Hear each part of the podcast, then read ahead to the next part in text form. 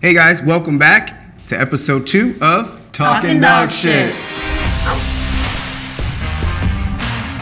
All right, we're going to try to make it a little bit more organized this time, but I'm making absolutely no promises. So we're not going to go around the room again, because if you don't know us by now, you should. And if you don't know us, click the link below or whatever the hell it is, and you'll get to know us there.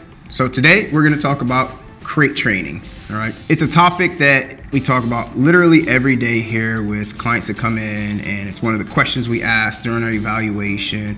And the reason is it's very important for us to know um, because crating your dog could be like the most basic level of instilling structure in your dog, right?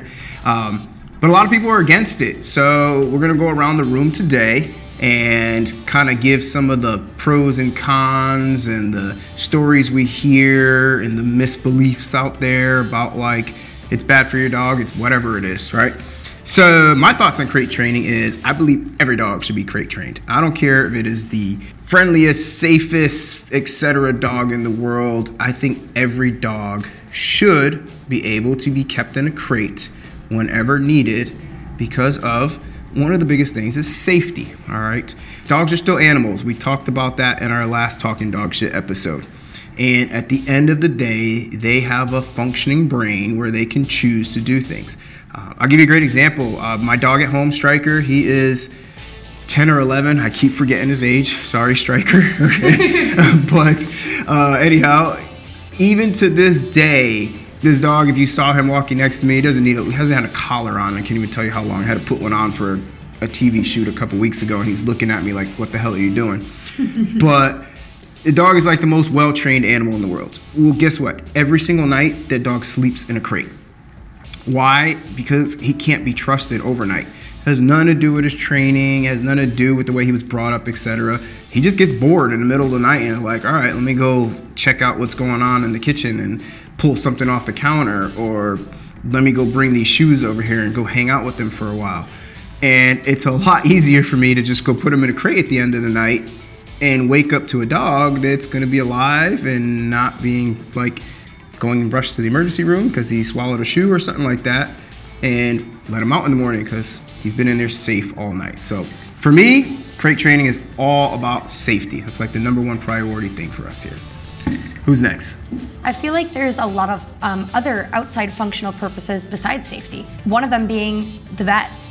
You know, if your dog ever needs an emergency surgery, or, you know, an accident happens and your dog needs to be in the vet, if your dog is already getting a procedure or already having to stay in a completely different place and they're already uncomfortable in a crate, that's going to cause an immense amount of stress on your dog that just could be simply fixed with putting him in a crate at home. Um, I think another great one is traveling. Lots of people travel, and whether your dog travels with you or your dog stays with someone else while they travel, boarding facilities, no matter the type, keep dogs in either large pens or in crates, and both of those resemble the same thing to a dog's brain. So not having that training in place and that very simple thing that you do day to day for them that causes you no more extra trouble is, again, going to cause a lot of stress and a lot of confusion for a dog if they've never been put in that situation before. So I think that was a great valid point. There are very few like cage-free boarding facilities out there. Um, and they're so dangerous. Yeah, I mean, they, they really are, honestly. I've worked at one, and the amount of dog fights and dog injuries was insane, or resource guarding or behavioral issues that were adapted from that type of environment. And, and I think, again, let's just think about the circumstances like you listed.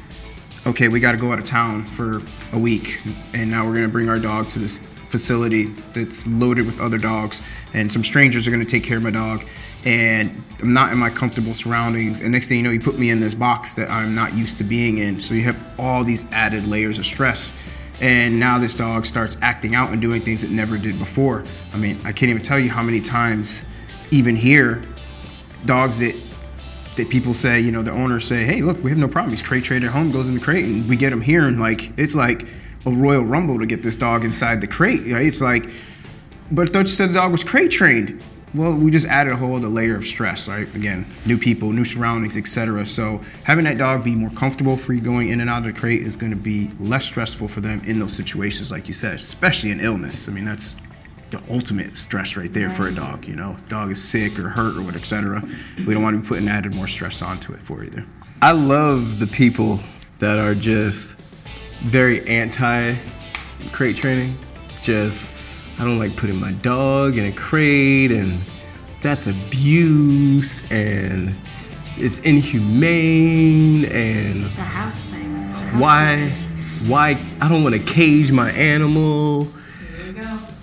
Y'all know where I'm going with this. Oh, I know oh, I'm going. Yeah. I'm waiting for it. I'm waiting for it. This is gonna be good. This is gonna be real good. Listen, for all of y'all that just thought exactly like what he just said, you better listen up right now. This is listen, all listen. to you.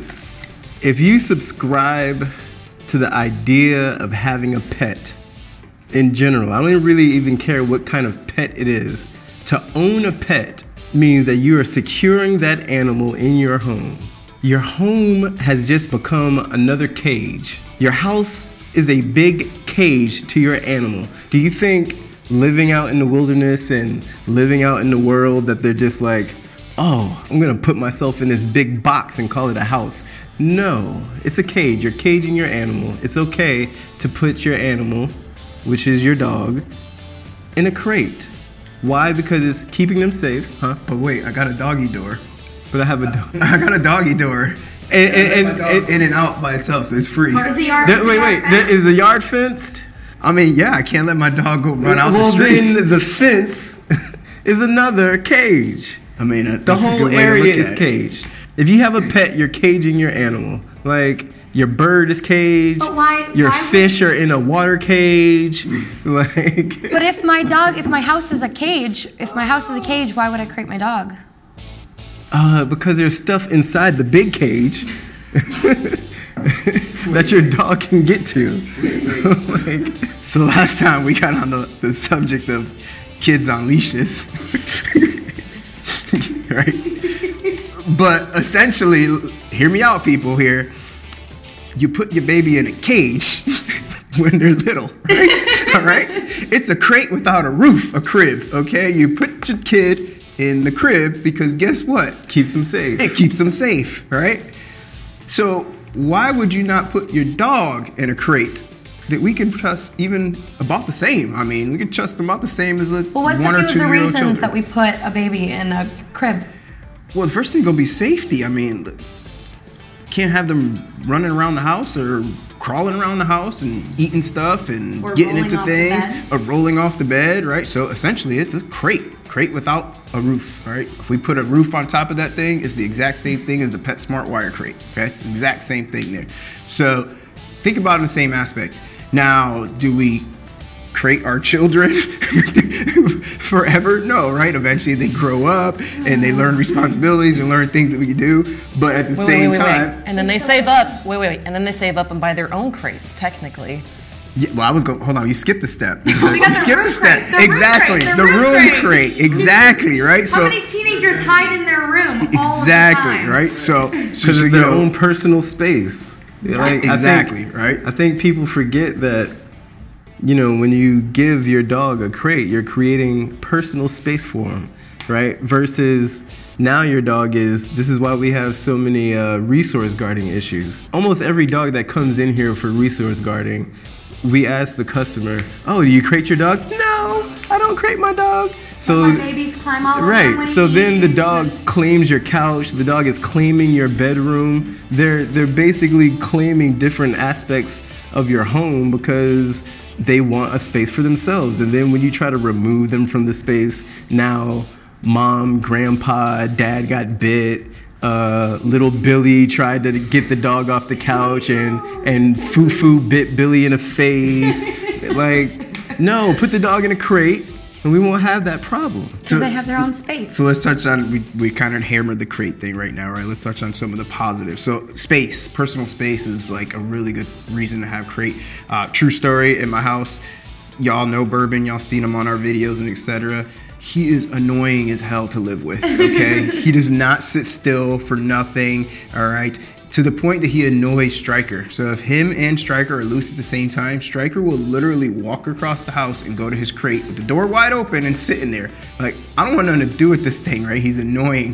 So it's his personal space. He knows when he goes in there, no one's gonna bother him, right? So a good bonus to that, or a plus side, a pro, could be personal space. Uh, comfort is another dynamic to that. So um, my dog Nova, you've also seen her all over the Instagram. Um, my dog Nova is very laid back, but she also has separation anxiety.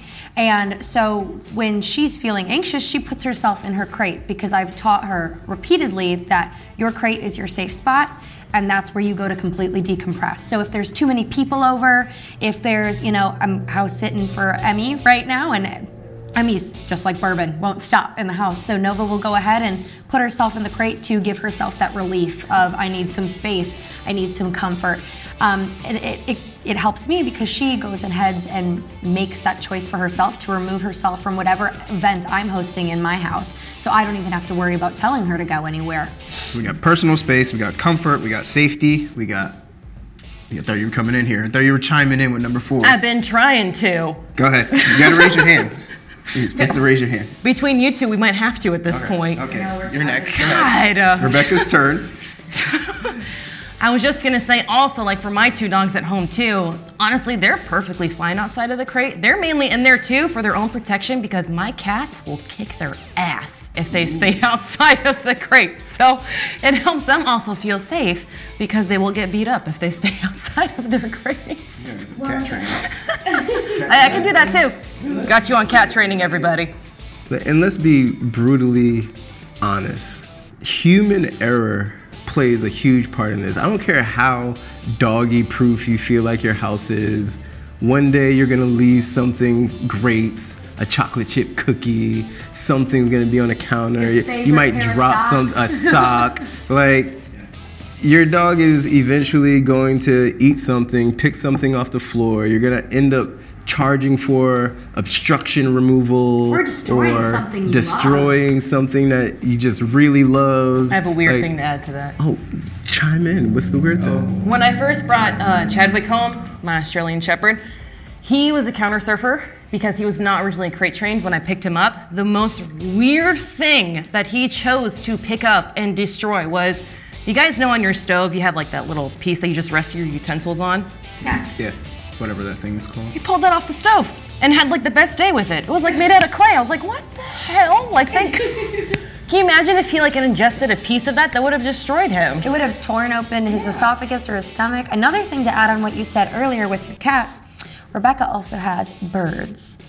And, and everything. an, another great thing is um, she does have an Australian Shepherd, which is a working breed. Um, I also have a hunting breed, and I have cats. So another reason I crate my dog when I'm not home is because no matter how much she's grown up with these cats, how well behaved she is around them, she never chases them, plays with them, cuddles with them.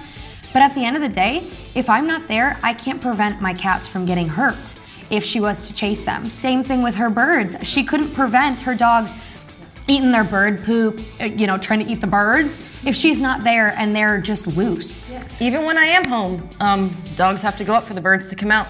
Yeah. Play it safe. Yeah. Play it safe. All right, so crate your dog. Moral of the story. Crate Pretty your much. Dog or die. Crate or die. Crate or die. That's that's the only die. Options here. And just to be clear, we're not saying you have to, the dog has to live in the crate twenty-four hours a day, guys. All right, this, this is a thing that you should be doing at random. Also, don't make it a point to just crate your dog when you leave, right? Because that's how separation anxiety starts. Start them very young, right? As soon as you get that puppy, or the very first time you get that dog, even if it's a year old, doesn't matter, right? Get that dog in a crate. Get them used to going into it. Have it be a positive experience. Feed them in their crate, okay? Just don't, oh, every single time we leave, we're gonna go and put our dog in the crate, because then what happens is dog associates human leaving with crate, becomes a bad experience. We don't want that. So you should be able to say crate, or I mean, a lot of clients use house or bed, whatever the heck you wanna call it, and that dog should be like, okay, time for me to go in my box and wait for them to let me back out, right? So make it a positive experience. A rule of thumb is one to three hours while you're home, practicing going in that crate and staying in that crate with the door closed. That's important, keeping the door closed for that one to three hours while you're home, so that your dog does understand just that, that just because I'm leaving isn't the only time you go in your crate. It could be when I'm here, it can be whenever I decide. Um, and then the other rule of thumb is whenever you can't supervise your dog, your dog should be in a crate. That should be oftentimes when you're sleeping. We talk to clients a lot about sleeping in the bed and stuff like that. That's a whole separate video, but you can't manage your dog when you're sleeping, and you can't manage your dog when you're not home. So one to three hours, and whenever they can't be supervised, is the best way to keep them safe, happy, comfortable, not anxious, all of the things we listed above. Here's something that's going to be good to talk about, because it's a very common we get common question we get asked in the consultations is, how long is too long Ooh, good in a crate? Good point, good point, yes. Mm-hmm. uh, I always tell people, average work day, right? So you're going to be gone, from, well, we used to be gone from home, but average work days, like eight to ten hours for someone to be out of the home, that should be acceptable for your dog to be crated by any means, right?